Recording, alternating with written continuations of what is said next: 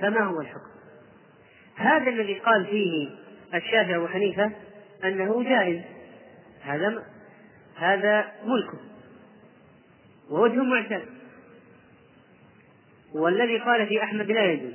ما دام فيه ضرر بالآخرين لا يجوز.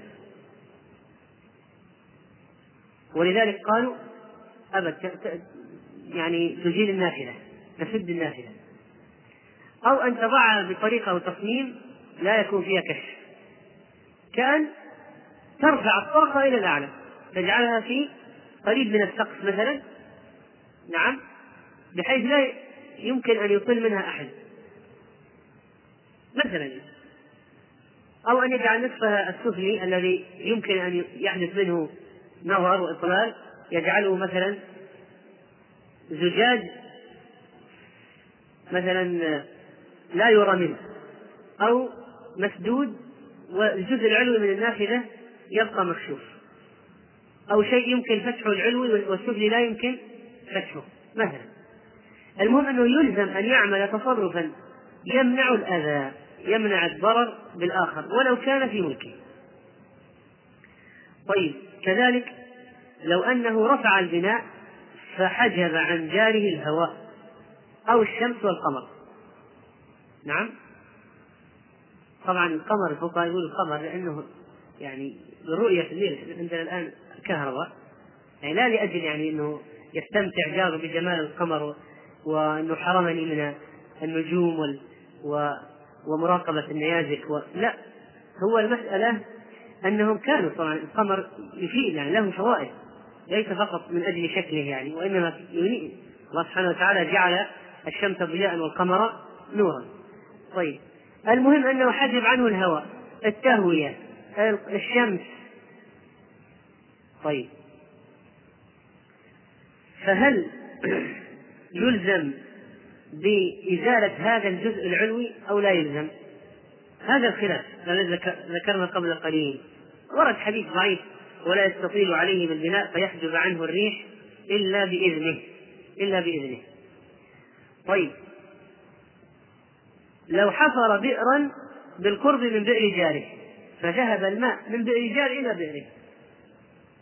هو البئر حفره بأرضه لكن كانت بئر جاره في أرض مجاورة فتسبب الحفر أن الماء ذهب من هنا إلى هنا. على مذهب مالك على مذهب أحمد ومالك ما هو الحكم؟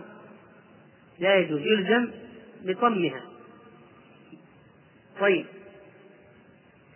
كذلك لو أنه أحدث في ملكه شيئا من هز أو دق يضر بجاره فإنه يمنع في ظاهر مذهب أحمد ومالك ووجه عند بعض أو أحد الوجوه عند الشافعية طيب لو أنه جعل مراوح الشخص من جهة نافذة جاره تخرج رائحة الكريهة من من مروحة الشخص إلى نافذة الجار على هذا الآن ما ما هو الحكم؟ لا يجوز يلزم بتغييرها وقال ضعها في جهة ليس فيها ليس فيها ليست أمام نافذة الجار نعم؟ طيب. كذلك يدخل في هذا لو أن إنسان لو أن إنسان له آه، مثلا فرع من شجرته يطل على أو داخل في حدود جاره هذه مسألة تحدث الآن عن هذه البيوت. البيوت وهذه الفلل الموجودة. قد يكون له شجرة غصنها متدلي على جدار فوق جدار جاره وكان هذا يؤذي جاره. يؤذي جاره. أو واحد عنده أرض والثاني عنده مجموعة نخل داخل أرض جاره. ولا يمكن أن يصل إليها إلا أن يدخل في أرض جاره وإذا دخل سبب له إزعاج أو رؤية النساء ونحو ذلك. ويقول هذه ملكي. صحيح أنها قطعة من أرضك. صحيح أنها أنها داخل أرضك لكن ملكي. لأن ذلك لا يملك هذه البقعة بينما يملك ما حولها مثلا. وهذا يملك الذي في الوسط. أو أن أن جزء منه جزء من, الأشجار أو الثمار داخل في بستان جاره فلا يمكن الفصل وإذا أراد أن يدخل إليها لا بد أن يدخل في ملك الجار. فيؤذي الجار. ففي هذه الحالة لا بد من حل. بأي شيء؟ أن يبيعها مثلا يلزم ببيعها على جاره. أو أن يحدث مناقلة.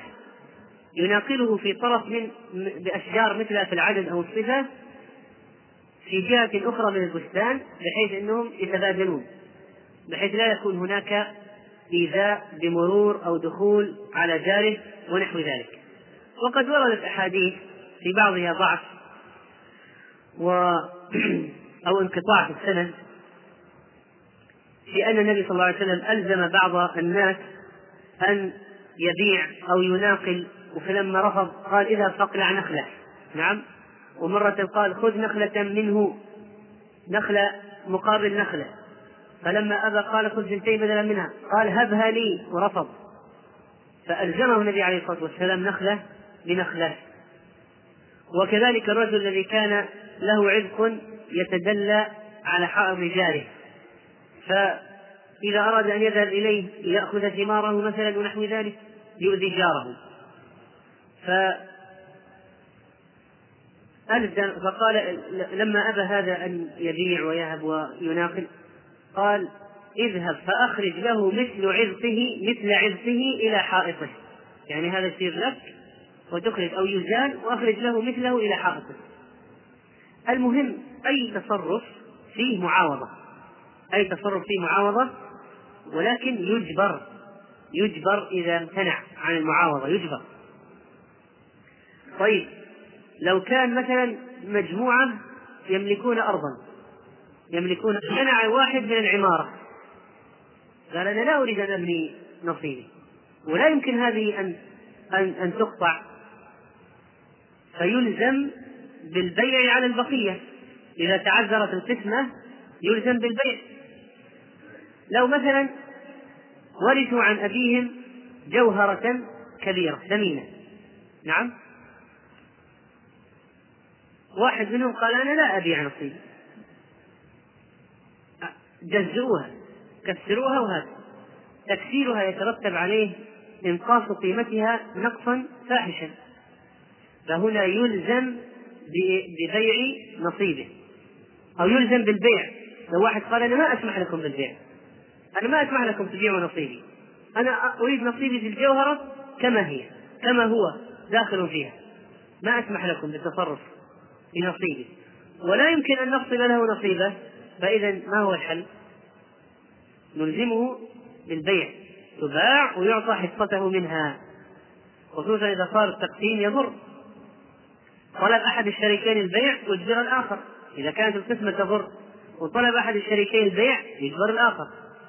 إذا كان لا يمكن القسم. طيب. من الأشياء أيضا قوله صلى الله عليه وسلم لا تمنعوا فضل الماء لتمنعوا به الكلى. لا تمنعوا فضل الماء لتمنعوا به الكلى. وقال عليه الصلاة والسلام الناس شركاء في ثلاث الماء والكلى والنار. قال الشراح في شرح هذا الحديث من شق ماء بفلاة وكان حول ذلك الماء كلأ ليس حوله ماء غيره. هذا شقه في الأرض في الماء. وحوله كلأ وليس حول حول هذا ماء غيره. ولا يوصل إلى رعيه إلا إذا كانت المواشي ترد الماء. لا يوصل إلى الرعي إلا إذا كانت ترد الماء. فنهى صاحب الماء أن يمنع فضل مائه. لأنه إذا منع فضل الماء منع الرعي. يتسبب عن منع فضل الماء منع الرعي. والكلأ لا يمنع لما في منع من الإضرار بالناس. وكذلك الرعاء الذين يريدون أن يشربوا. فإذا منعوا من الشرب امتنعوا عن الرعي هناك. ما هي الفائدة إذا أن يأتوا إلى كلأ عند ماء ولا يشربوا ولا يستقوا فهذا فيه ضرر. لا يجوز بيع فضل الماء. لو عنده زيادة ماء لا يجوز أن يبيع فضله فضلته. قال ابن حجر رحمه الله في الفتح وظاهر الحديث وجوب بذله مجانا وبه قال الجمهور وبه قال الجمهور. فإذا يجب عليه أن يفضل الماء الزائد عن حاجته لزرع غيره. مثلا سقى ما يجوز أن يقول أنا آخذها وأجعلها في خزانات ولا مثلا ولا أتركها لجاري مع أنها زائدة عن حاجته لا يحتاجها. لا يحتاجها. فهذا لا يجوز له. وقوله صلى الله عليه وسلم الناس شركاء في ثلاث الماء والنار والكلى الماء والنار والكلى طيب قلنا بالنسبة للماء لا يمنع فضل الماء الجاري والنابع. الماء الجاري والنابع لا يمنع الزائد عن حاجته مطلقا. الماء الزائد عن حاجته مطلقا. وكذلك الكلى طبعا هذا إذا كان ليست بأرض موات أحياها. إذا كان أرض موات أحياها قال بعضهم هي له. طيب شلون يعني لا يمنع النار؟ كيف؟ كيف يجب عليه أن يشرك غيره في النار ولا يمنع أحد الناس شركاء في النار؟ كيف شركاء في النار؟ قال بعض الفقهاء لا يجوز أن يمنع غيره من الاقتباس منها. لو كان أوقد نارا وجاء واحد قال أعطيني شعلة أو آخذ شعلة من النار. لا يجوز أن يمنعه من اقتباس شعلة. منها دون أصل الجمر. يعني هو ما ما يحق له يأتي واحد يأخذ من أصل الجمر. يعني أصل النار ما يأخذ. أو من أصل الحطب يقول هات لا. لكن لو قال أريد أن أقتبس شعلة من النار من نارك هذا غصن من عندي غصن من عندي أريد أن أقتبس شعبة من نارك لا يجوز له أن يمنعه. وبعضهم قال الحجارة التي توري النار هذه التي تقدح لا يجوز للإنسان أن يحتكرها ويستولي عليها واستبعد ذلك ابن رجب رحمه الله تعالى. طيب هل يدخل فيه منع غير من الاستضاءة بالنار؟ لو واحد جاء وقال أريد أن أستضيء بنارك وأن أقرأ فيها رسالة أو أي شيء. نعم لا يبعد أنه حرام وأنه داخل في حديث المنع. أيضا ذكرنا نحن أنه لا ضرر ولا ضرار على قول لا ضرر في هذه الشريعة وأحكامها ولا يجوز للإنسان أن يضر بغيره. شرحنا أمثلة لما لا يجوز للإنسان أن يضر بغيره. فما هي الأمثلة على أن الشريعة لا تحتمل لا لا, لا تحمل ضررا ولا تحتوي على ضرر؟ كثير. فمن ذلك أن الله سبحانه وتعالى لم يكلفنا أكثر مما نطيق. أكثر مما نطيق. ما يريد الله ليجعل عليكم من حرج. فلذلك سبحانه وتعالى أسقط الطهارة بالماء عن المريض الذي يتضرر بالماء ويشرع له أن يتيمم. فالشريعة لا ضرر فيها لأن الماء يضره والحديث يقول لا ضرر. إذا يسقط عنه استعمال الماء ويباح له التيمم. وكذلك الصيام لو كان المريض يتأذى والمسافر يشق عليه إذا لا ليس عليهما صيام. يريد الله بكم اليسر ولا يريد بكم العسر واحد في رأسه قمل وحكة شديدة أحرم. محظورات الإحرام الحلق لكنه لا يمنع من حلق رأسه. لا ضرر ولا ضرار.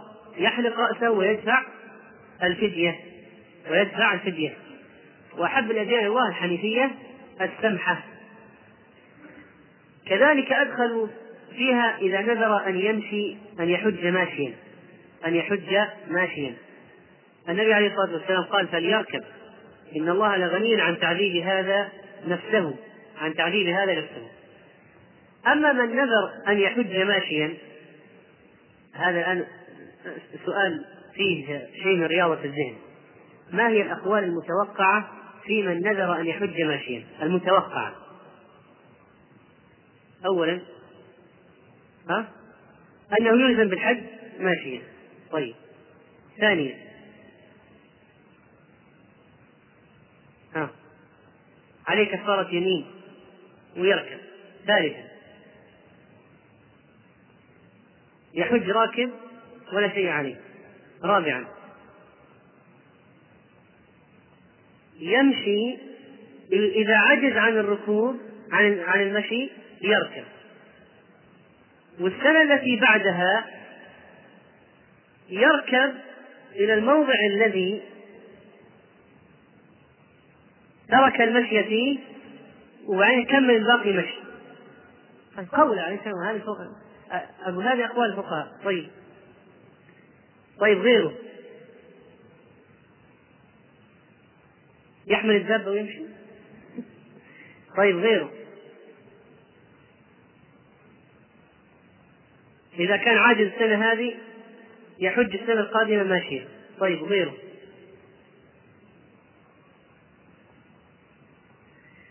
قال بعضهم يتصدق بالكراء يعني يحج ماشي يحج راكب لكن أجرة الركوب لو استأجر دابة ها؟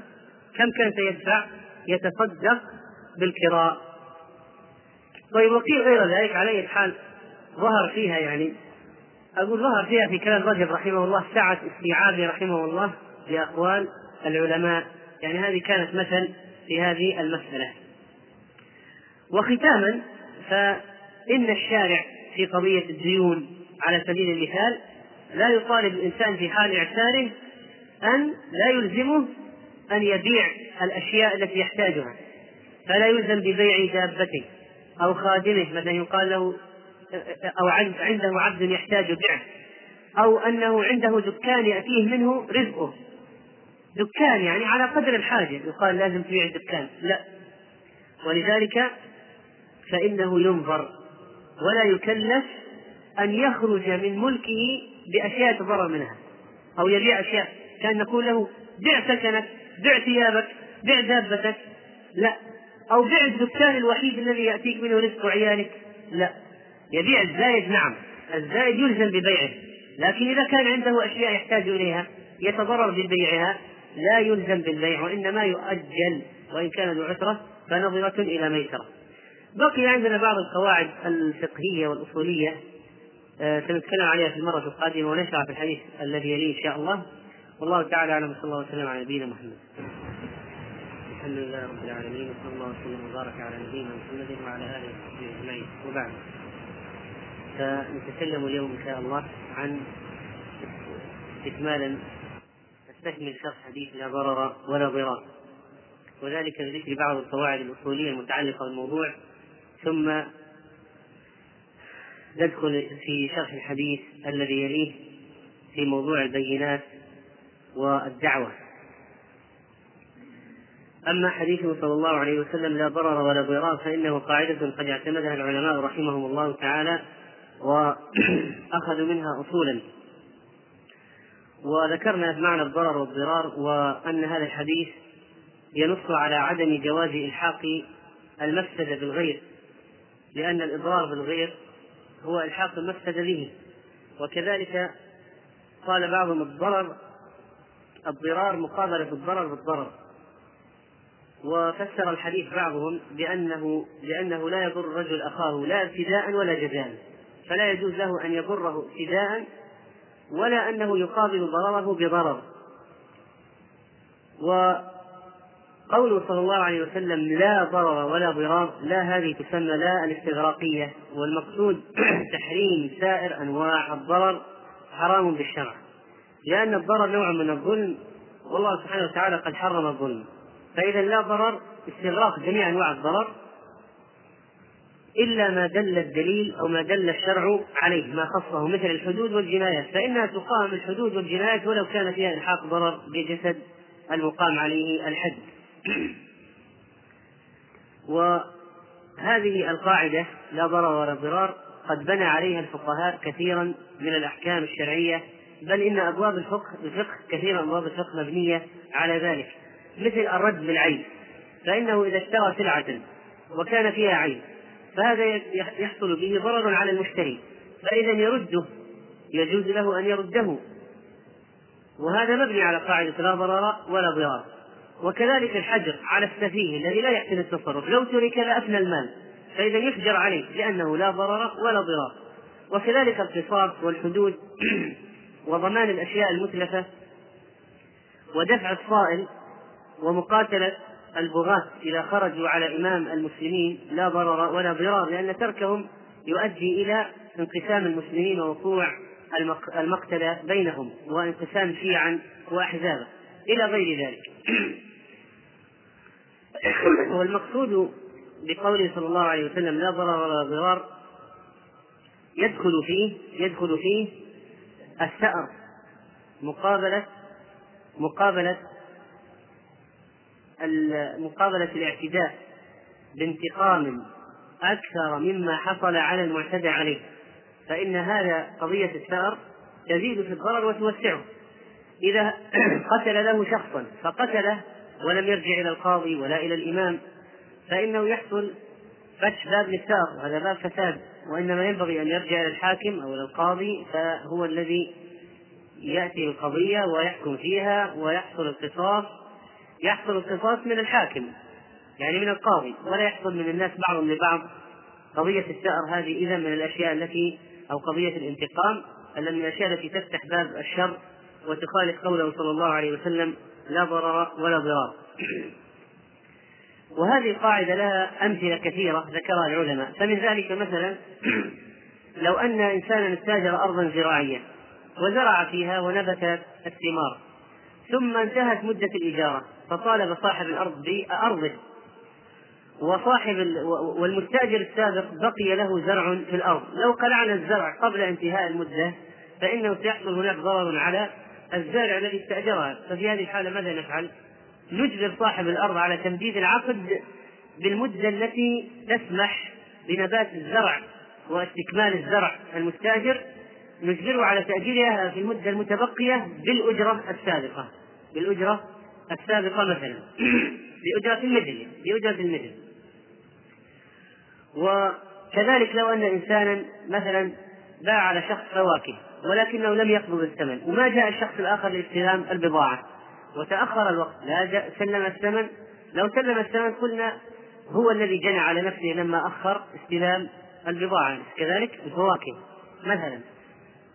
لكن هذا لا سلم الثمن ولا استلم الفواكه انما مجرد أنه عقد العقد. ففي هذه الحالة إذا خشي صاحب السلعة عليها من الفساد جاز له أن يبيعها على شخص آخر أن يبيع على شخص آخر. ولا تأمر الشريعة بأن يقال لابد يلزمك العقد وتبقي السلعة عندك ولا يجوز أن تتصرف فيها لأن صارت ملكا للاخر والآخر لا جاء واستلم السلعة ولا جاء ودفع الثمن. كذلك أدخلوا فيها جواز حبس المشهورين بالفساد والدعارة ولو لم يثبت عليهم شيء معين لكنهم مشهورين في البلد بذلك حتى تظهر توبتهم. يعني هذا من صلاحيات القاضي. هناك قواعد أدرجها العلماء واستنبطوها من قاعدة لا ضرر ولا ضرار. وضربوا لها أمثلة أو تنطبق عليها حالات. فمن هذه القواعد مثلا الضرر يدفع بقدر الإمكان. الضرر يدفع بقدر الإمكان. وكذلك الضرر يزال. وكذلك الضرر لا يزال بمثله. وكذلك الضرر الأشد يزال بالأخف وكذلك يتحمل الضرر الخاص لدفع الضرر العام وكذلك قاعدة درء المفاسد مقدمة على جلب المصالح. أما بالنسبة للضرر يدفع بقدر الإمكان فإنها مستنبطة من قاعدة لا ضرر ولا ضرار ومبنية عليها. فإذا كان أمكن دفع الضرر بغير ضرر أصلا فإن ذلك يفعل. وإذا كان لا بد من شيء فإنه يفعل بالأقل. ما أمكن ذلك. ونحن الشريعة لا تقول لك انتظر الضرر حتى يقع ثم ادفعه وإنما يمكن أن تقوم بإجراءات احتياطية واحترازية. وأنك تدفع الضرر يجوز لك أن تدفع الضرر قبل وقوعه وأن تحترز من وقوعه. فالضرر يدفع إذا بقدر الإمكان. فعلى سبيل المثال الحجر على السفيه. هل ننتظر السفيه حتى يفسد في المال ويضيع أشياء ثم نحجر عليه؟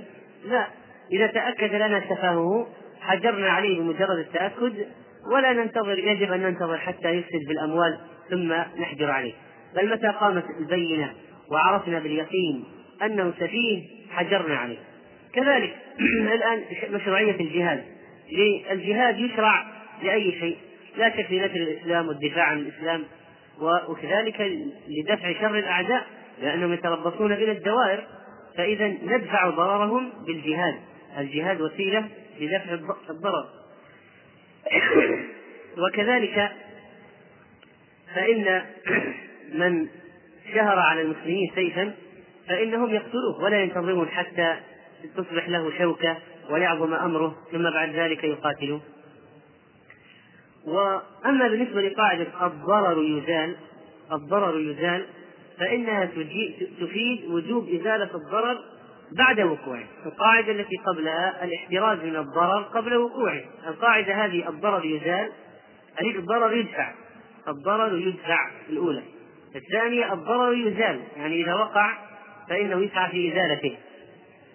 فلو أن إنسانا اعتدى على شيء عام المسلمين كما ذكرنا سابقا بأن حفر بئرا في قارعة الطريق أو سلط ميزابه ميزاب الماء على الطريق العام فصار إذا نزل المطر أو غسل سطح بيته ينسكب الماء على على الناس المارة فهذا لا شك أنه ضرر فإنه يلزم بإزالة ميزابه وتحويله إلى شق آخر لا يكون على الجادة. وكذلك لو أن إنسانا طالت أغصان شجرته فتدلت على سور جاره وصارت عند سور الجار فصارت تؤذي الجار مثلا بأي بأي نوع من أنواع الإيذاء فإنه يكلف رفعها أو قطعها إما أن يرفعها أو يقطعها إما أن يرفعها ويربطها مثلا أو يقطعها ويزيلها يلزم بذلك. والقاعدة الثالثة التي تدخل ضمن القاعدة الأصلية لا ضرر ضرار هي قاعدة الضرر لا يزال بمثله. الضرر لا يزال بمثله.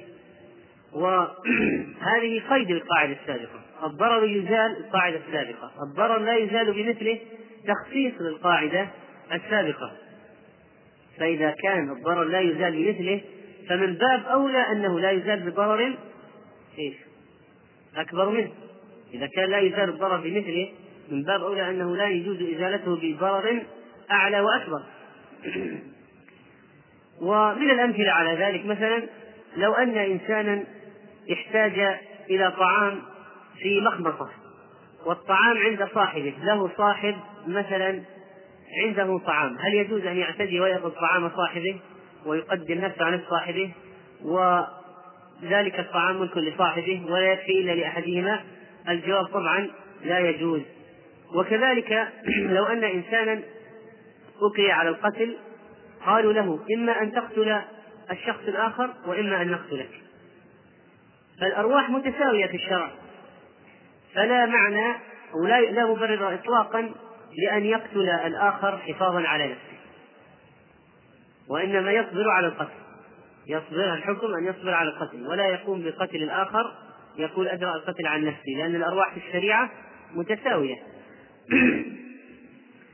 وكذلك مثلا لو أن إنسانا اشترى سلعة معيبة اكتشف أنها معيبة وأراد أن يرد إلى البائع ولكن حصل لها ضرر أو عيب وهي عنده قبل أن يردها.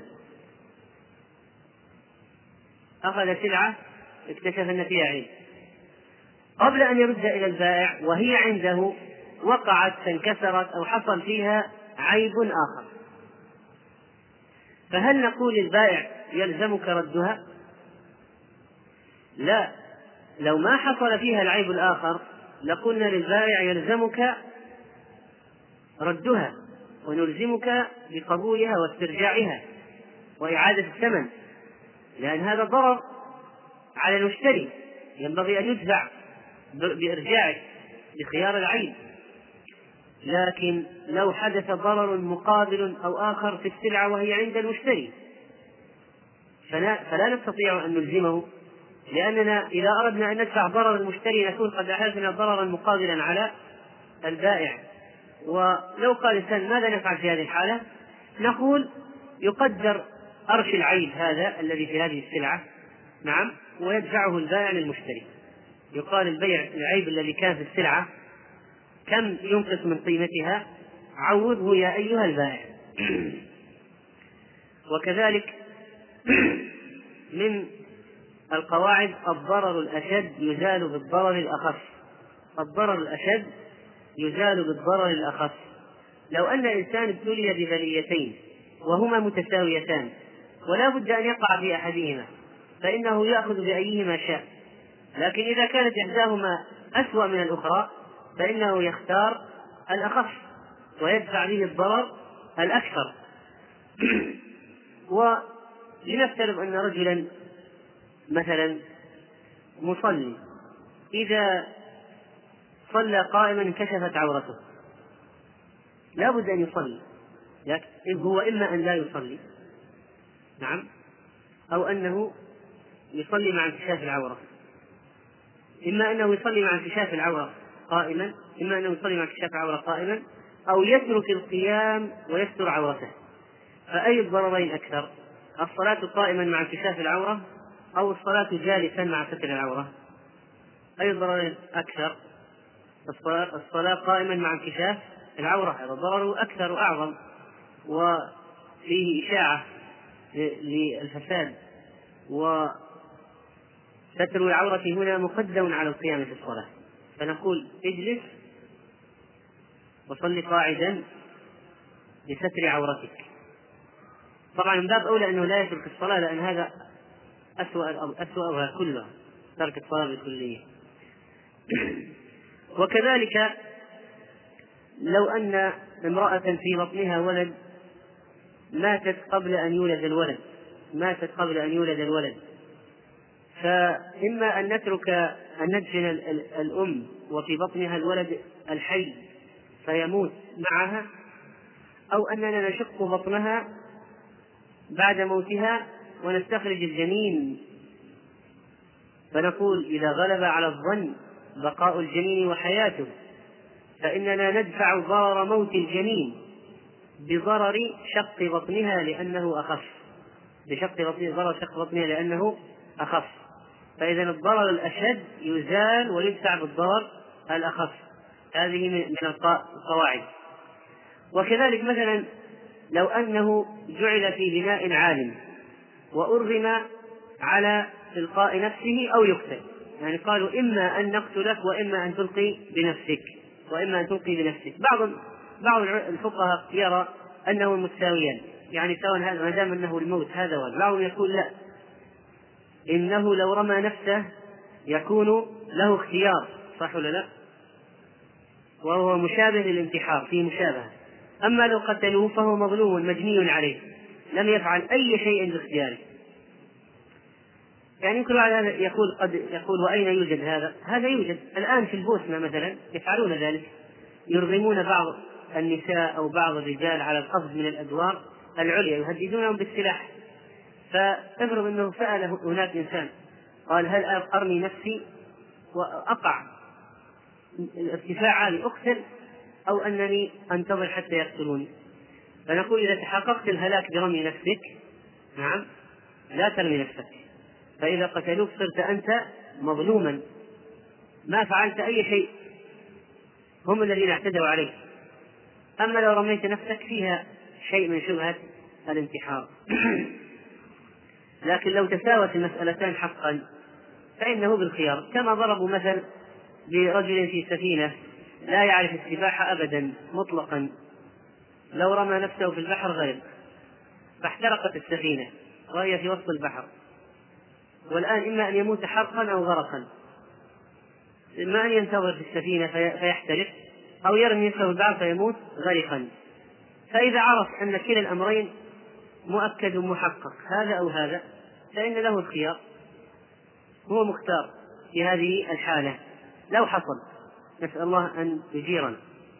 طيب وقاعدة أيضا من القواعد يتحمل الضرر الخاص لدفع الضرر العام. يتحمل الضرر الخاص لدفع الضرر العام. فالشريعة لا شك أنها تحفظ أموال الناس وأنفسهم وأعراضهم وعقولهم ونحو ذلك. فلو أخذت مثلا حد قتل الساحر هذا ضرر يقع عليه لكن لا بأس يقتل حماية حماية لعقيدة الناس. وكذلك وكذلك الذي يفتي الناس بغير علم لو لم يتوقف عن فعله يمكن أن يحبس من أجل صيانة دين العامة ونحو ذلك. ولو مسألة التكرس من المسائل التي يمكن الاستشهاد بها في هذه القاعدة وهي أن يتحمل الضرر الخاص لدفع الضرر العام. لو أن الكفار تكرسوا بمجموعة من المسلمين وهجموا على بلدة إسلامية نحن لو دافعنا عن البلدة وقصفنا القوات المهاجمة الكافرة فإننا إن هذا القصف سيؤدي إلى وهذا الدفاع سيؤدي إلى أن تذهب بعض أرواح المسلمين الذين تكرس بهم الكفار. لو أننا لم نقصف ولم ندافع سيدخل الكفار البلدة المسلمة ويحتلون ويأخذونها بمن فيها. ففي هذه الحالة لا بأس أن ندافع ونرمي على الكفار حتى لو أصبنا بعض المسلمين. وهذا مما أفتى به شيخ الإسلام تيمية رحمه الله لما لما أحجم كثير منهم عن الفتيا بها فكان من جرأته وعلمه جرأته في الحق يعني وعلمه وأقدامه وقوة جنانه أنه أفتى بذلك. لا بأس لو يموت ثلث المسلمين فداء لثلثي المسلمين أو لو يموت ثلث المسلمين فداء لثلثي المسلمين فلا فهنا هذه الحالة مسألة مسألة ضرورة. طيب وكذلك القاعدة الأخيرة القواعد التي أخذوها من هذا الحديث لا ضرر ولا ضرار أن درء المفاسد مقدم على جلب المصالح. فالمراد بدرء المفاسد رفع المفاسد وإزالة المفاسد. فإذا تعارض مفسدة ومصلحة فدفع المفسدة مقدم في الغالب إلا أن تكون المفسدة مغلوبة وقليلة والمصلحة كبيرة بالمقارنة. والمفسدة وقوعها أشد ضررا. والمنهي يترك بإطلاق. أما المأمور به فإنه يؤتى منه بقدر المستطاع. هذا يدل عليه حديث النبي صلى الله عليه وسلم ما نهيتكم عنه فاجتنبوه وما أمرتكم به فأتوا منه ما استطعتم. أو إذا أمرتكم بالشيء فخذوا به ما استطعتم وإذا نهيتكم عن شيء فاجتنبوه. وأمثلة بعض القواعد قد تتداخل مع بعض لأن المعنى مشترك موجود فيهما. ولذلك من الأمثلة مثلا التي ضربوها لو أن إنسانا لو أن إنسان أراد أن يتاجر بالخمور. فيه مصلحة تجارية له وأرباح لكنه يرتكب المنكرات ويعود على الناس بالفساد ولذلك فإن الضرر يدفع. ونقول له درء المفاسد مقدم على جلب المصالح. لو كان لك فيه مصلحة تجارية وأرباح فإن المفاسد أكثر وأعلى. وكذلك لو أن شريكين قد اشتريا جارية لا يجوز لأي منهما وطئها. لا شك لأنه يؤدي إلى اختلاط الأنساب. صحيح كل واحد له حق في الجارية وله مصلحة في الوقت وقضاء وطر لكن هذا يؤدي إلى مفسدة أكبر وهي قضية اختلاط الأنساب. ولذلك فإنه لا يجوز. كذلك من ضمن الفروع لو اجتمع حاضر ومبيح يقدم الحاضر. فلو أن حيوانا مثلا ذكره آه، يأكل اللحم وأمه يعني تولد من أبوين أحدهما من آكلات اللحوم وذوات الأنياب مثلا وأمه من التي لا تأكل اللحم يعني مما يجوز أكل لحمه أبوه مما لا يجوز أكل لحمه وأمه مما يجوز أكل لحمه. حصل تهجين وجاء وجاء بمولود هذا البهيمة هذه تؤكل أو لا تؤكل لحمها؟ فنقول يقدم الحاضر. وضربوا له مثال كذلك لو أن مجوسيا وضع يده على يد مسلم وهو يذبح. مثلا هذا يذبح يعني صار ضعيفا فجاء المجوسي وشد على يد المسلم فصارت اليد قوية فذبحه. اشتركت يدان في الذبح. يد مسلمة يحل ذبحها ويد كافرة لا يحل أكل ذبيحتها. فاجتمع السببان مثل الكلب المعلم والكلب غير المعلم. إذا اجتمع عند فريسة فلم يدرى أيهما الذي صادها. فهذه بعض الأمثلة التي تذكر في هذه القاعدة وبذلك نكون قد انتهينا من شرح حديث النبي صلى الله عليه وسلم لا ضرر ولا ضرار. أما بالنسبة للحديث التالي وهو الحديث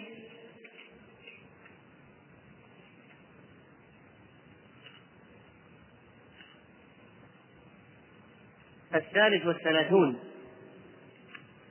عن ابن عباس رضي الله عنهما أن رسول الله صلى الله عليه وسلم قال الحديث الثالث والثلاثون. البينة. عن ابن عباس رضي الله عنهما أن رسول الله صلى الله عليه وسلم قال لو يعطى الناس بدعواهم لادعى رجال أموال قوم ودماءهم لكن البينة على المدعي واليمين على من أنكر. حديث حسن. رواه البيهقي وغيره هكذا. وبعضه في الصحيحين. وهذا الحديث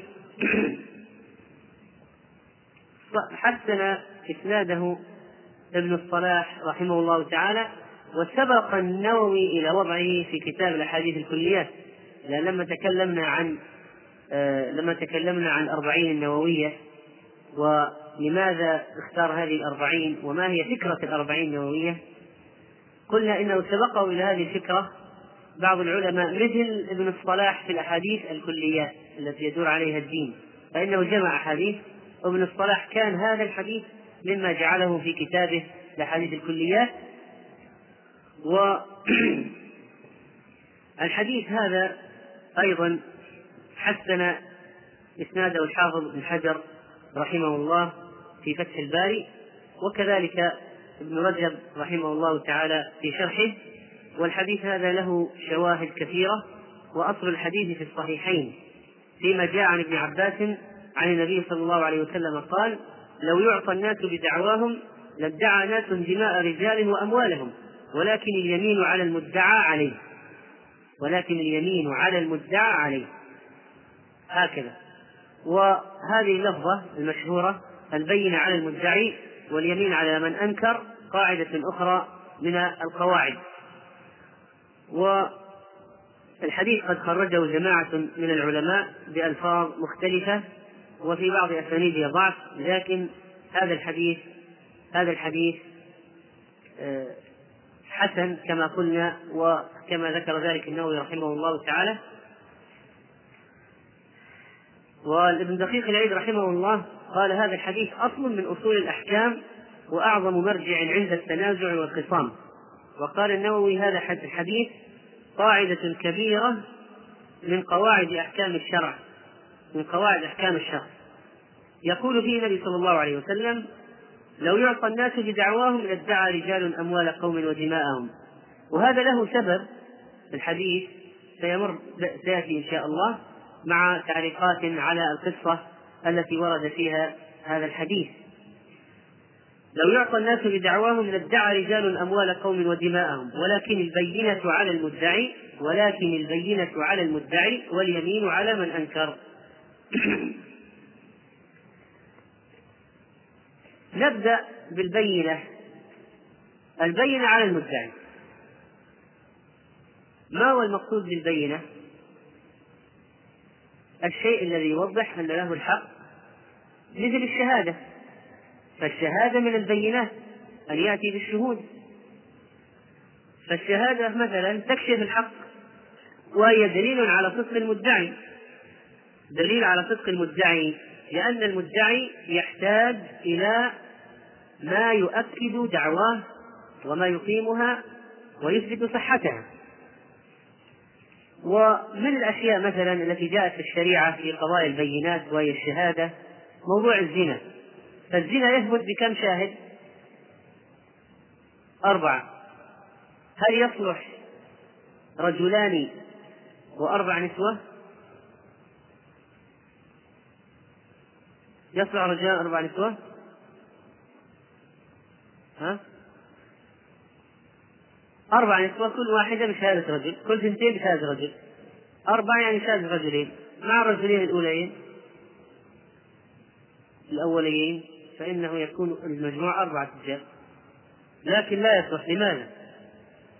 لماذا ما يصلح؟ طيب يعني هذه عندك أربع نساء مكان رجلين إذا نسيت هذه ذكرها الأخرى والأخرى إذا نسيت ذكرها الرابعة. فالآن أنت استدلت على نفسك. طيب. نقول ما يصلح. ليش؟ أيوه. ها؟ أربعة. أربعة. وش النص؟ في الزنا لابد يكون شهادة أربعة من الرجال ولا تقبل النسوة. طيب. كذلك القتل والسرقة والخمر وحد القذف. الله سبحانه وتعالى قال وأشهدوا ذوي عدل منكم. فلا بد من شهادة رجلين ولا تقبل شهادة النساء. وفي البيع والقرض والإجارة والحقوق المالية الله سبحانه وتعالى يقول واستشهدوا شهيدين من رجالكم فإن لم يكونا رجلين فرجل وامرأتان ممن ترضون من الشهداء. هل يصلح في هذه الحالة في البيع والقرض والإجارة؟ يعني غير غير الزنا الحدود غير قضية الحدود في العقود أو البيع والشراء والقرض يصلح شهادة امرأتين بدل رجل؟ نعم ورد فيها النص طيب هل في حالات تصلح فيها شهادة المرأة فقط؟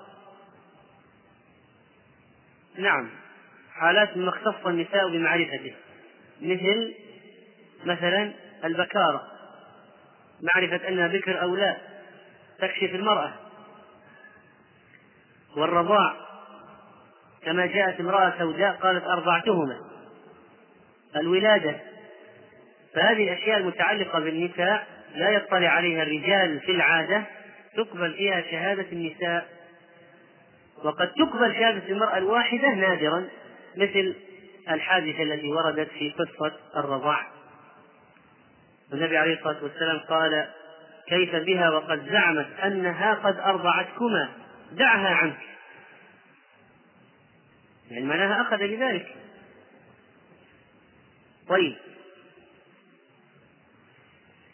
البينة على المدعي. وفي لفظ لمسلم أن النبي عليه الصلاة والسلام قال للمدعي شاهداك هات الشاهدين.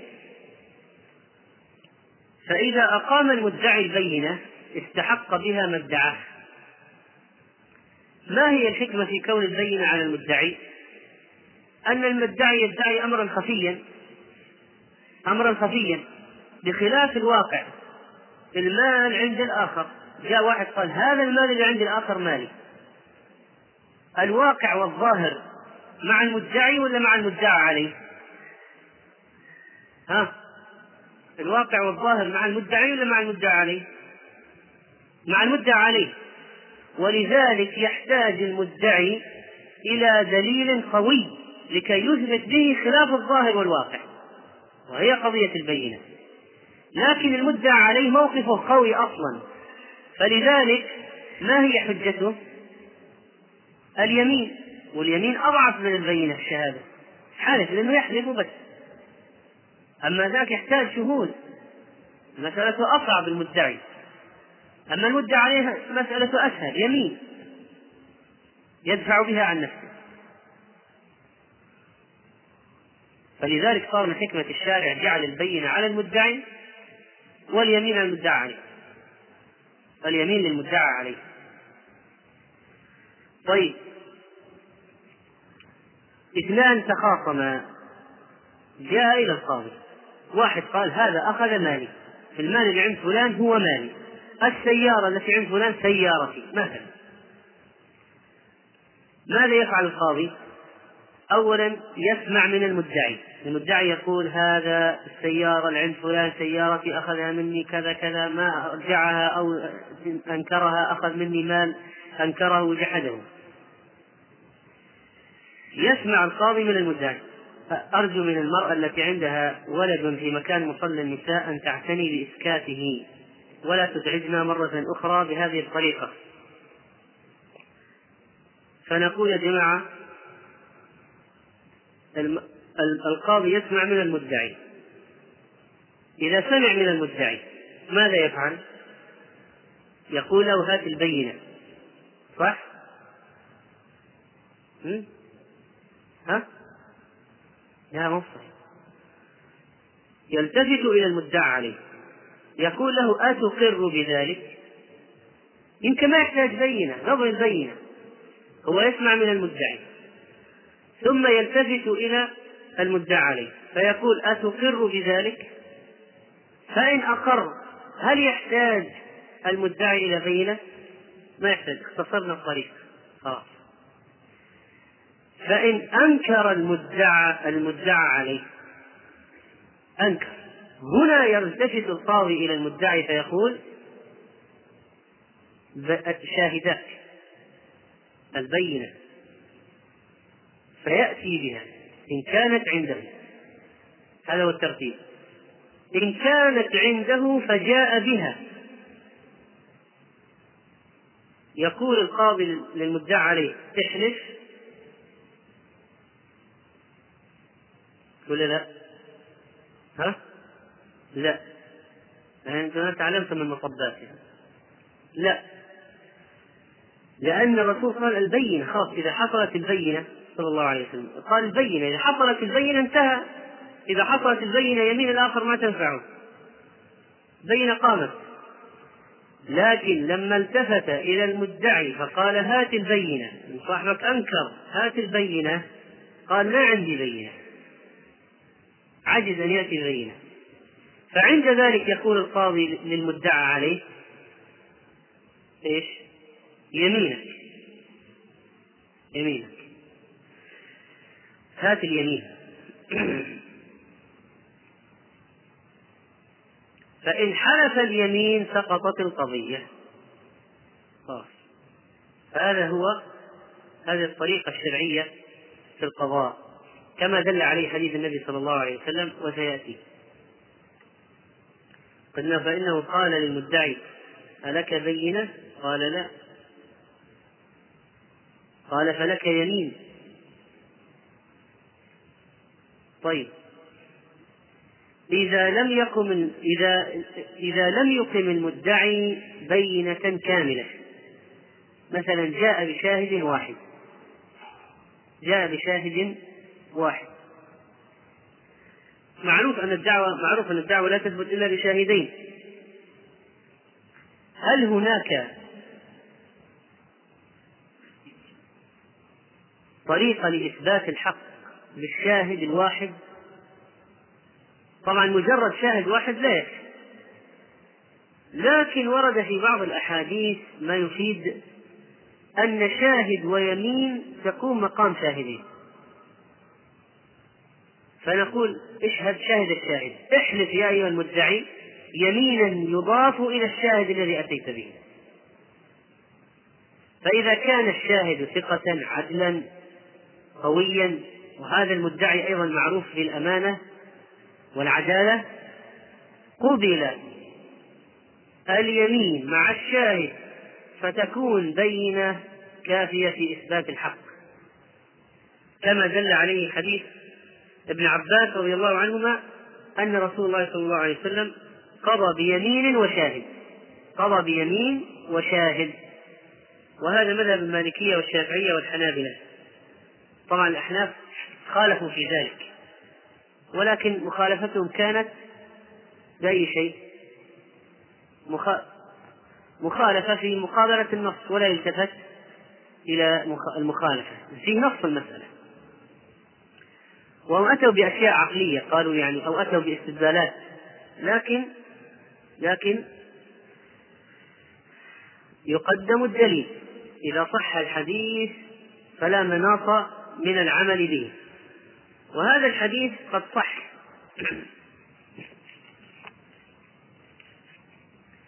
فإن ابن حجر رحمه الله قال في الفتح حديث القضاء بالشاهد واليمين جاء من طرق كثيرة مشهورة بل ثبت من طرق صحيحة متعددة.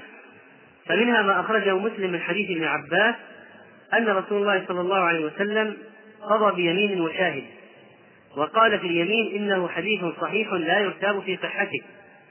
وقال ابن عبد البر لا مطعن لأحد في صحته ولا في إسناده. ومنها حديث أبي هريرة أن النبي صلى الله عليه وسلم قضى باليمين مع الشاهد وهو عند أصحاب السنن ورجال مدنيون ثقات. لكن هذا السند فيه قصة عجيبة. هذا السند في السنن من رواية ربيعة عن سهيل ابن أبي صالح عن أبيه عن ابن عباس. وربيعة هذا هو ربيعة بن أبي عبد الرحمن المعروف بربيعة الرأي. ولا شك الرجل يعني ثقة معروف. ربيعة قال عن حدثني يعني سهيل بن أبي صالح عن أبيه عن عن ابن عباس. أو عن أبي هريرة. عن سهيل بن أبي صالح عن أبيه عن أبي هريرة. ربيع الرأي قال لسهيل بن أبي صالح حدثتني عن أبيك عن أبي هريرة. فسهيل بن صالح؟ قال ما حدثتك. قال ما أذكر أني حدثتك بهذا. فإذا لم يذكر الشيخ أنه حدث التلميذ فإذا كان التلميذ ثقة والشيخ لم يكذب ما قال هذا كذاب أو يكذب علي وإنما قال لا أذكر. فلا شك أنه يؤخذ برواية الشيخ عن التلميذ عن شيخه ولو كان الشيخ لم يذكر نعم ولو كان الشيخ لم يذكر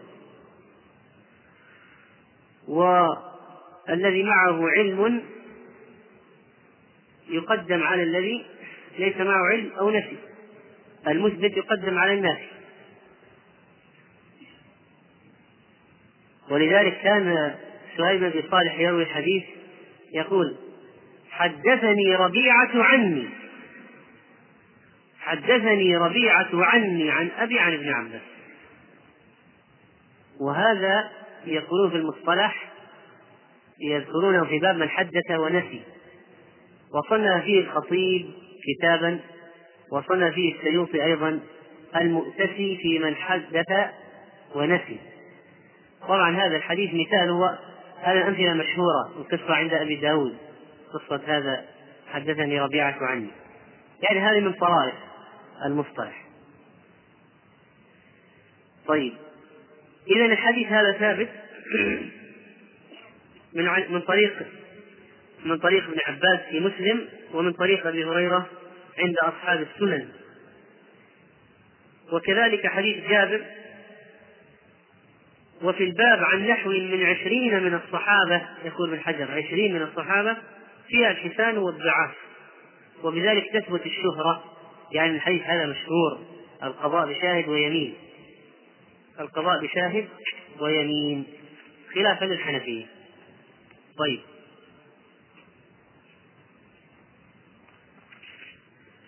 و لو أن القاضي هل يجوز القاضي أن يحلف الشهود أو يقبل شهادته فقط؟ يجوز القاضي أن يحلف الشهود إذا ارتاب في شيء أو شك في أمر. وهذا رأي الإمام أحمد رحمه الله فإن رجلا سأله عن هذه المسألة فقال أحمد قد فعله علي.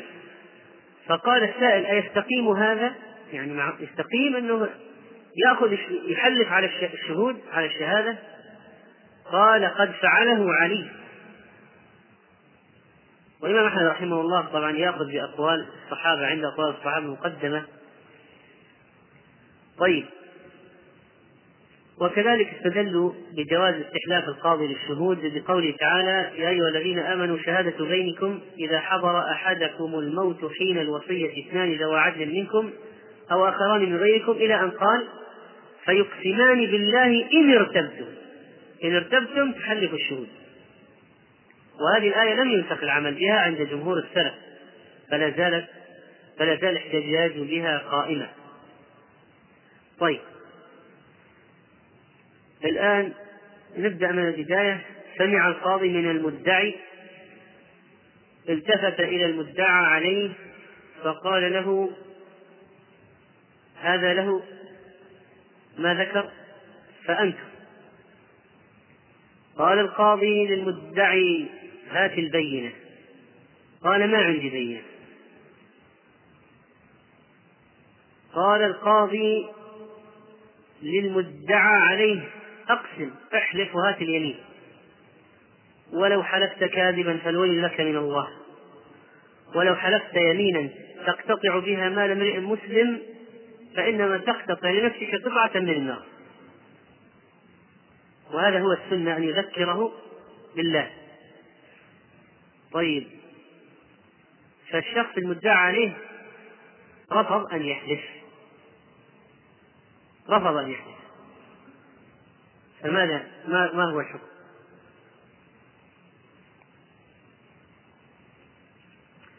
هذا يسمى نكولا. نكل عن اليمين.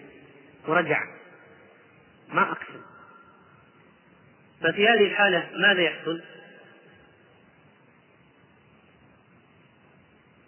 يثبت الحق لمن؟ للمدعي.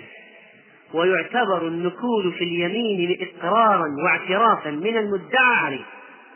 يعتبر النكول في اليمين إقرارا واعترافا من المدعى عليه.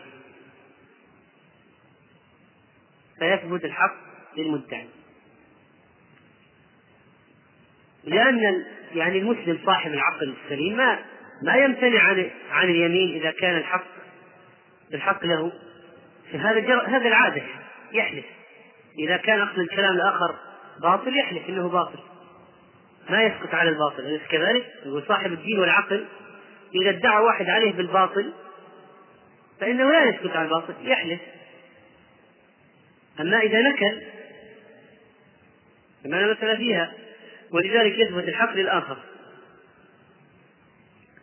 طيب اليمين حجة المدعى عليه. إذا لم يقم المدعي البينة. فإذا أقسم اليمين برئ المدعى عليه سقطت القضية. طيب. بعض العلماء في قضية اليمين قالوا كل من ادعي عليه يلزم بالحلف إذا ما في بينة. هذا مذهب إليه أحمد والشافعي وأبو حنيفة. أما مالك اشترط أشياء.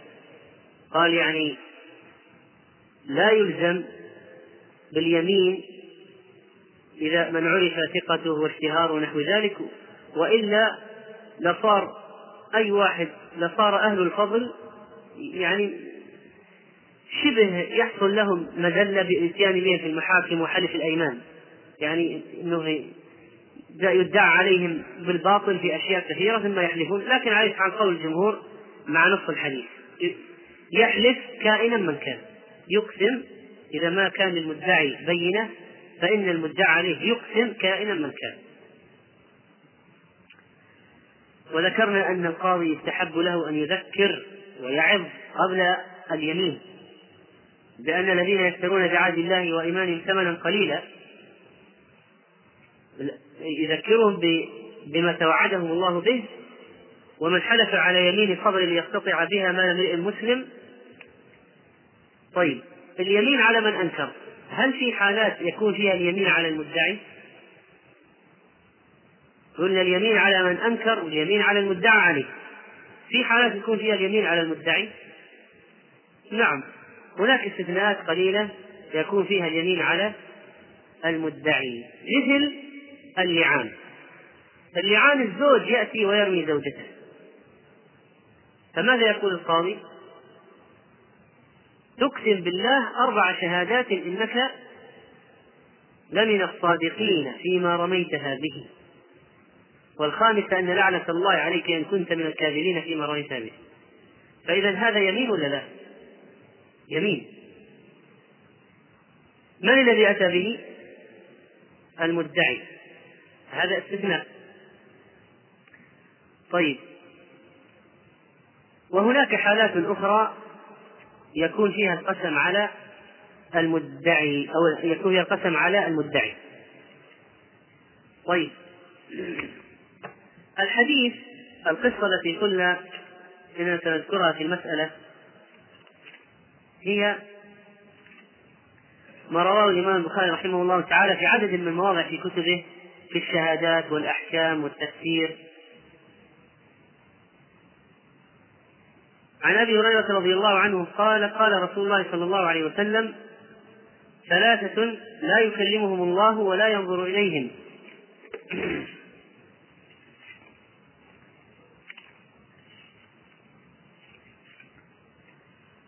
وذكر منهم ثلاثة الذي يحلف بالكذب يقتطع مال امرئ مسلم لقي الله وهو عليه غضبان. فقال الأشعث بن قيس في والله كان ذلك. كان بيني وبين رجل من اليهود أرض فجحدني. فقدمته إلى النبي صلى الله عليه وسلم فقال لي رسول الله صلى الله عليه وسلم ألك بينة؟ قال قلت لا. قال فقال اليهود احلف. قال قلت يا رسول الله إذا يحلف ويذهب بمالي. فأنزل الله إن الذين يشترون بعهد الله وإيمانهم ثمنا قليلا. إلى آخر الآية. ورواه أيضا بلفظ أطول من هذا عن عبد الله. قال من حلف على يمين يستحق بها مالا لقي الله وهو عليه غضبان. ثم أنزل الله تصديق ذلك إن الذين يشترون بعهد الله وإيمانهم إلى آخر الآية. ثم إن الأشعث بن قيس خرج إلينا فقال ما يحدثكم أبو عبد الرحمن؟ من هو أبو عبد الرحمن؟ عبد الله بن مسعود. فحدثناه بما قال فقال صدق نفي أنزلت كان بيني وبين رجل خصومة في شيء فاختصمنا إلى رسول الله صلى الله عليه وسلم فقال شاهداك أو يمينه فقلت له إنه إذا يحلف ولا يبالي. اختصمنا يعني كل واحد قال ما عنده. فقال لي عليه الصلاة والسلام شاهداك أو يمينه فقلت إنه إذا يحلف ولا يبالي. فقال النبي صلى الله عليه وسلم من حلف على يمين يستحق بها مالا وهو فيها فاجر لقي الله وهو عليه غضبان فأنزل الله تصديق ذلك ثم اقترأ هذه الآية. ثم اقترأ هذه الآية. طيب. بقي عندنا نبذة يسيرة في تعريف المدعي والمدعى عليه. ما هو من هو المدعي؟ من هو المدعى عليه؟ طبعا بالعام يعني هذا مفهوم يعني الشخص الذي يذهب القاضي ويتكلم ويقول فلان أخذ مني كذا المدعي والشخص الآخر المطالب والمدعى عليه لكن من أجل تعريف دقيق قال ابن حجر رحمه الله في تعريف المدعي والمدعى عليه المشهور فيه تعريفان. الأول المدعي من يخالف قوله الظاهر. قوله يخالف الشيء الظاهر والمدعى عليه بخلافه. قوله يوافق الظاهر. المدعي يقول هذا المال عند فلان مالي. قوله خلاف الظاهر ولا موافق للظاهر؟ المدعي ها؟ ها؟ مخالف الظاهر. والمدعى عليه قوله موافق للظاهر. هذا تعريف المدعي والمدعى عليه. تعريف آخر. من إذا سكت ترك. الذي هو المدعي. ترك وسكوته. والمدعى عليه من لا يخلى إذا سكت. لابد يحلف. لو سكت ما يخلى. أو أنه يقال هذا إقرار منك ما حلف فقالوا في المدعي من. من إذا ترك ترك. من إذا ترك ترك. والمدعى عليه من إذا ترك لم يترك. أو كما قال هنا من إذا سكت ترك وسكوته والمدعى عليه من لا يخلى إذا سكت قال والأول أشهر والثاني أسلم. ابن حجر رحمه الله. و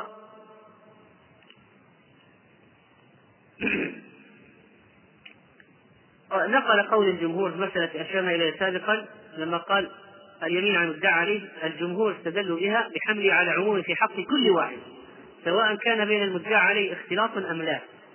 وعن مالك لا تتوجه اليمين إلا على من بين من بينه وبين المدعى اختلاط وبين المدعي اختلاط لئلا يبتذل أهل السفه أهل الفضل بتحليف مرارا. واضح كيف كلام مالك؟ يعني يقول الآن يعني أي واحد يروح يدعي على أي شيخ أو إمام أو أي عالم افرض عالم اتفق جماعة من السفهاء على أنهم يذهبوا إلى المحكمة ويدعون على هذا العالم كل واحد من جهة وكل واحد في محكمة. نعم يدعون عليه يقول أنه هذا كل واحد يدعي عليه بشيء واحد يدعي عليه بسيارته واحد يدعي عليه ببيته واحد يدعي عليه بثوبه واحد يدعي عليه برصيده الذي في البنك كل واحد يقول هذا أخذ كذا وكذا. هل هذا الكلام هل يقال له كل مع كل واحد يدعي عليه تعال احلف؟ ها؟ لا. كلام مالك يقول لابد يكون بين المدعي والمدعى عليه اختلاط يكونوا متشاركين في شيء آه، أصحاب مهنة يعني داخلين في في شراكه في شيء يكون بينهم اختلاط مو يجي واحد من المشرق يدعي على واحد من المغرب من أهل قال وإلا أدى ذلك إلى ابتذال إلى ابتذال أهل السفه لأهل الفضل. فإذا قرروا أن يجرجرون في المحاكم وخلاص يقول تعال احلف قل تعال احلف تعال احلف. على أي حال هو رحمه الله راعى معنى جيدا لكن قول الجمهور على ظاهر الحديث إنه اليمين على من انكر عموما. طيب هذا الحديث حديث الأشعث بن قيس يؤخذ منه عدة فوائد. فمن ذلك أن الحاكم يسأل المدعي هل له بينة؟ يعني يسأل سؤال الحاكم للمدعي. وكذلك استدل به على بناء الأحكام على الظاهر. وفيه دليل للجمهور على أن حكم الحاكم لا يبيح للإنسان ما لم يكن حلالا له. افرض أنه الحق مع المدعي. لكن مسكين ما عنده بينة. الحق مع المدعي. لكن مسكين ما عنده بينة. والمدعى عليه فاسق وحلف. المدعى عليه فاسق وحلف. القاضي يحكم بأن المال لمن؟ للمدعى عليه. حكم الحاكم وحكم القاضي بأن المال المدعى عليه. هل يصيره في الحقيقة حلالا للمدعى عليه؟ فحكم الحاكم لا يغير من حقيقة الأمر. حكم الحاكم هو يحكم بالظاهر بحسب الدليل والشرع. لكن لا يغير حقيقة القضية وأن ولا يصير الحرام حلالا. يعني بيقول المدعى عليه الحمد لله جات من القاضي. حكم لي خلاص. الحمد لله الآن صرت آكل مال حلال. أهو. المسألة صارت جات من القاضي. فلا فإذا حكم القاضي لا يصير الحرام حلالا. وإن حكم بالظاهر بخلاف الحقيقة ما له إلا الظاهر. وحكم بناء على الحديث. وكذلك الحديث فيه تشديد على من حلف باطلا ليأخذ حق مسلم. ولذلك يعني لقي الله وهو غضبان يعني عليه غضبان. هذه هذه من من الطامات الكبيرة والمصائب التي تنزل على رأسه. هذا إذا ما تاب توبة صحيحة بالتوبة إلى الله وإرجاع الحق إلى أهله وهكذا. طيب وفيه دليل كذلك أن من وجد في يده شيء الأصل أنه له. من وجد في يده شيء عنده شيء فالأصل أنه له حتى يثبت الدليل على خلاف أو يثبت البينة على خلاف ذلك. والحديث فيه أن من جاء بالبينة قضي له بحق من غير يمين. هذه مسألة أشرنا إليها. وكذلك في الحديث البداءة بالسماع من الطالب ثم من المطلوب. هل يقر أو ينكر؟ ثم طلب البينة من الطالب إن أنكر المطلوب ثم توجيه اليمين على المطلوب إذا لم يجد الطالب البينة.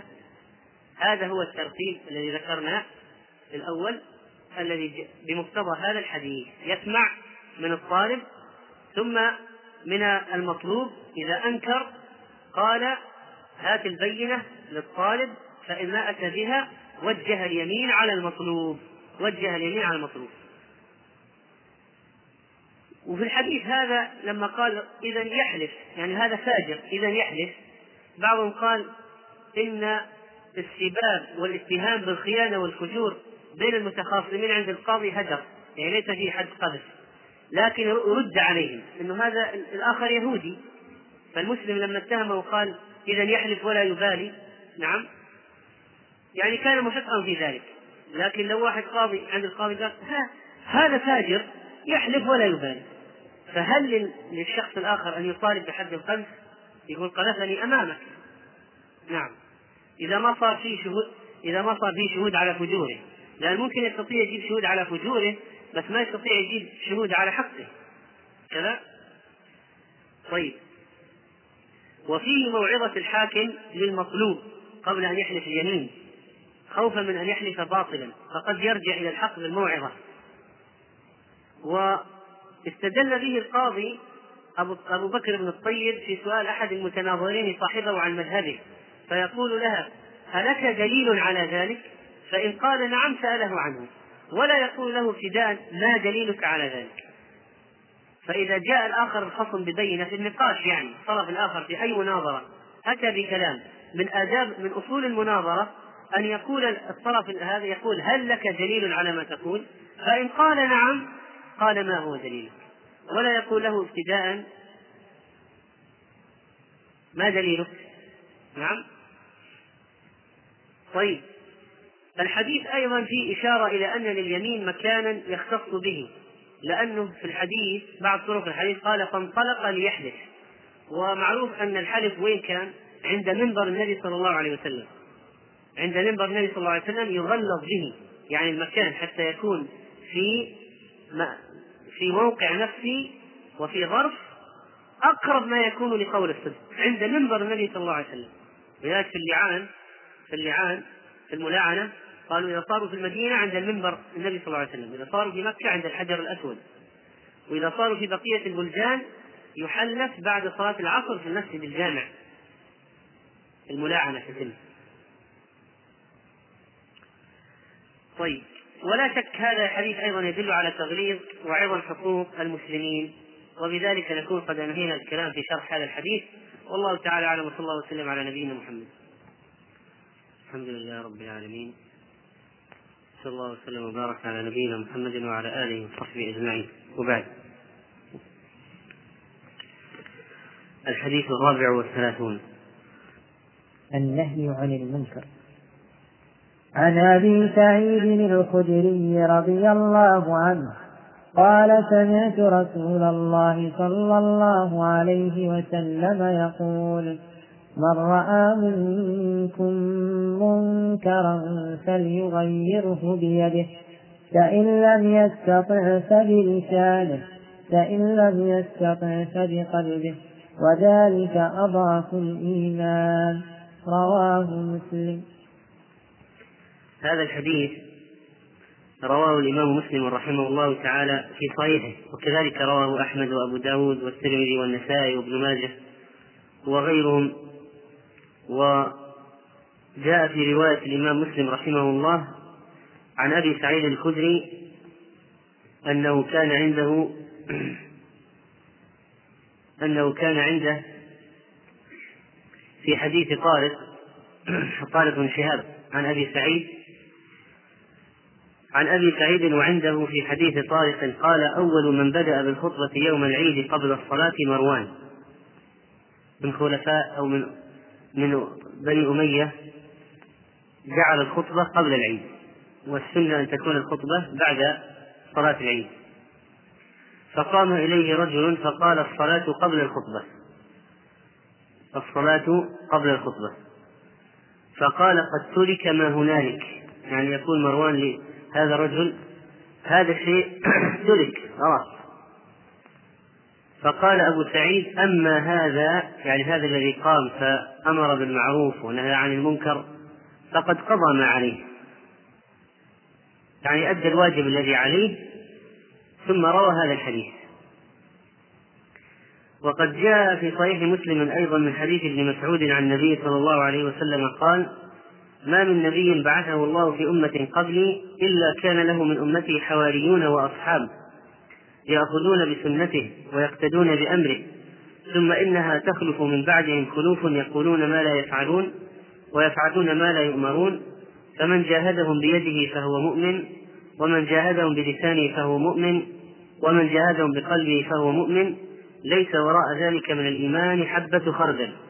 وهذا أيضا شاهد لهذا الحديث. حديث الباب.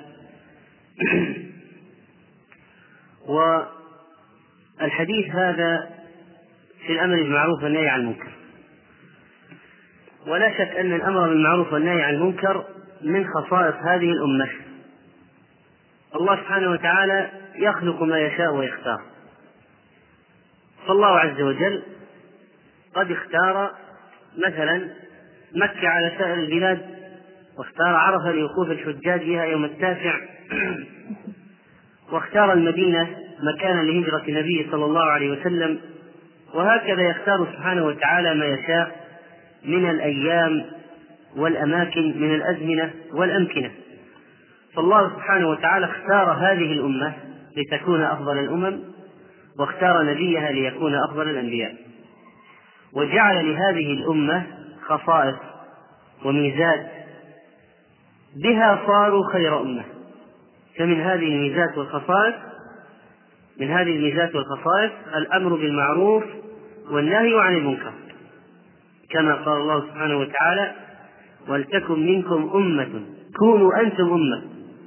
وليكن منكم ولتكن منكم أمة يدعون إلى الخير ويأمرون بالمعروف وينهون عن المنكر وأولئك هم المفلحون. هذا أمرهم. ووصفهم فقال كنتم خير أمة أخرجت للناس تأمرون بالمعروف وتنهون عن المنكر وتؤمنون بالله. فالله سبحانه وتعالى هداهم إلى هذه الأوصاف الثلاثة لتتحقق لهم بها هذه الخيرية وهي الفضل على سائر الأمم ولذلك كانوا أول أمة تدخل الجنة وهم ثلثي أهل الجنة. ولا شك أن الأمر والنهي عن المنكر من أسباب القوة الدينية وما ضاع الدين في بني إسرائيل إلا عندما تركوا الأمر بالمعروف والنهي عن المنكر. وهذا الحديث الذي نحن بصدده هو دال ولا شك على وجوب إنكار المنكر بحسب الإمكان وحسب القدرة وأن الإنكار بالقلب لا بد منه وأن الذي لا ينكر المنكر بقلبه دال على ذهاب الإيمان من قلبه. وقال أبو جحيفة قال علي رضي الله عنه إن أول ما تغلبون عليه من الجهاد الجهاد بأيديكم ثم الجهاد بألسنتكم ثم الجهاد بقلوبكم فمن لم يعرف قلبه المعروف وينكر قلبه المنكر نكت فجعل أعلاه أسفله. الذي لا يعرف قلبه المعروف ولا يعرف المنكر ينكر المنكر صار منكوس القلب. وإذا كان لا بد للدخول في الموضوع من تعريف المعروف والمنكر فنعرف ذلك ونقول المعروف يطلق على كل ما تعرفه النفس وتطمئن إليه من الخير. وهو اسم جامع لكل ما كان من طاعة الله تعالى والتقرب إليه والإحسان إلى الخلق. هذا هو اللفظ العام. لفظ عام هو المعروف.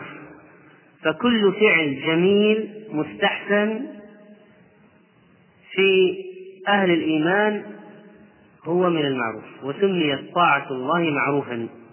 لأن أهل الإيمان يعرفونها ولا يستنكرونها.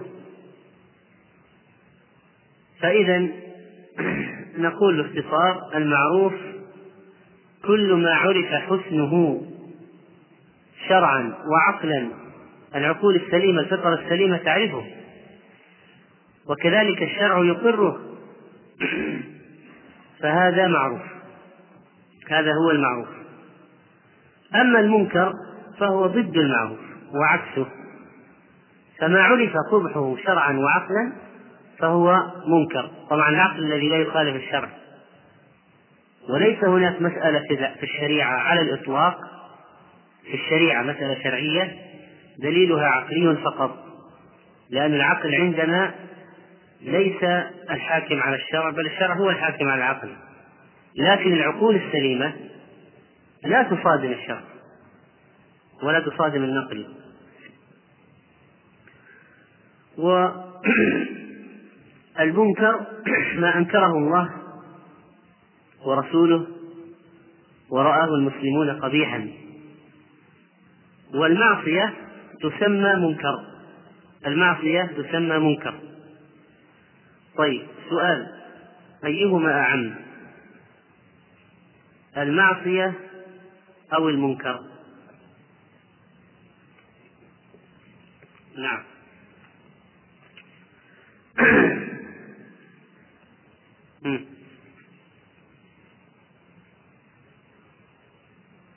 ما هو الأعم؟ هل المنكر أعم أو المعصية أعم؟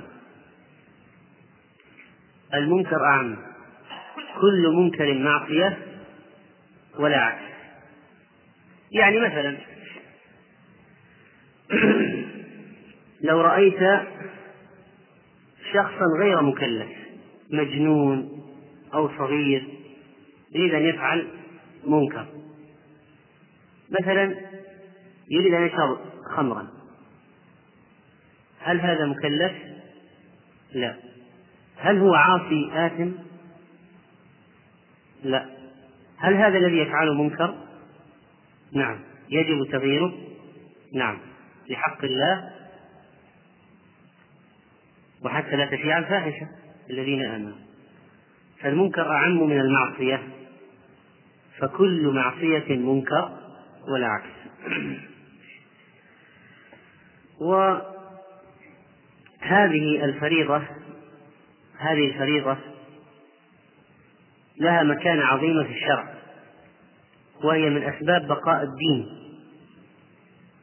وقلنا أن ذهاب بني ذهاب دين بني إسرائيل بسبب ترك هذه الشريعة. كانوا لا يتناهون عن منكر فعلوه لبئس ما كانوا يفعلون.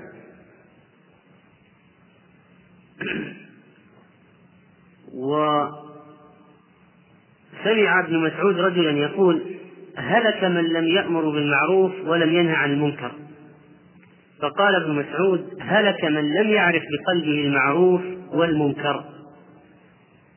هذه طبعا فيها إشارة إلى أن المعروف والمنكر لا بد من تعريف المعروف بالقلب وإنكار المنكر بالقلب وأن هذه المرتبة لا تسقط بأي حال من الأحوال وأن من لم يعرف ذلك فقد هلك الحديث يقول فليغيروا بيده فإن لم يستطع فبلسانه فإن فإن فمن لم يستطع فبقلبه فإن لم يستطع فبقلبه وذلك أضعف الإيمان. الإنكار باللسان واليد أو باليد واللسان بحسب الطاقة.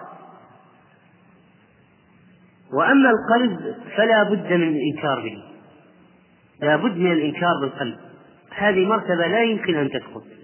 مهما ساءت الأحوال والظروف واشتد الأمر وصار عسيرا واضطهد الآمر الناهي وأوذي أو منع ونحو ذلك فلا يسقط الإنكار بالقلب البتة فإن هذه المرتبة لازمة للمؤمن. وإذا سقط إنكار بالقلب دل ذلك على عدم إيمانه قال ابن مسعود يوشك من عاش منكم أن يرى منكرا لا يستطيع له غير أن يعلم الله من قلبه أنه له كاره. وعن هذه المرتبة إنكار القلب وأهميتها وعلاقتها بالإيمان جاء حديث العرس ابن عميرة عن النبي صلى الله عليه وسلم قال إذا عملت الخطيئة في الأرض كان من شهدها فكرهها كمن غاب عنها. الإنسان ما يستطيع أن يغير شهد وكره حصلت تحت سمعه وبصره وكره ذلك؟ كان كمن غاب عنها. ومن غاب عنها فرض فرضيها شخص غاب عنها وسمع بها. فرضي وفرح وسر وقرت عينه بفعل هذه المعصية. كان كمن شهدها. وعليه إثم كمن شهدها. ولو كان غائب عنها. ولو كان غائبا عنها. فهذا كله دال على قضية الإنكار بالقلب وأن الرضا بالمعصية والرضا محله القلب دال على ذهاب الإيمان وأن الإنكار بالقلب فرض لا يمكن أن يسقط البتة. فرض على كل مسلم في كل حال. أما الإنكار باليد واللسان فبحسب القدرة كما في حديث أبي بكر الصديق رضي الله عنه عن النبي صلى الله عليه وسلم قال ما من قوم يعمل فيهم بالمعاصي ثم يقدرون على أن يغيروا فلا يغيروا إلا يوشك أن يعمهم الله بعقاب. إلا يوشك أن يعمهم الله بعقاب. وكذلك فإن العبد مسؤول عن إنكار المنكر أمام الله. يحاسب يوم القيامة على هذه الشعيرة. كما جاء في الحديث الصحيح عن أبي مسعود الخدري قال سمعت النبي صلى الله عليه وسلم يقول إن الله ليسأل العبد يوم القيامة حتى يقول ما منعك إذا رأيت المنكر أن تنكره؟ فإذا لقن الله عبدا حجته يعني حجة ينجو بها من هذه المساءلة العظيمة يوم القيامة قال يا رب رجوتك وفرقت الناس. رجوتك وفرقت الناس. طبعا هذا يحمل على عدم القدرة على التغيير. لكنه كاره للمنكر لكن لا يستطيع أن يغير باليد ولا باللسان. وقد حث النبي صلى الله عليه وسلم على الجرأة في الإنكار وقول الحق وأن الإنسان لا يداهن في دين الله ولا يسكت. إذا كان قادر لابد أن يتكلم إذا كان لا يخشى على نفسه لابد أن يتكلم.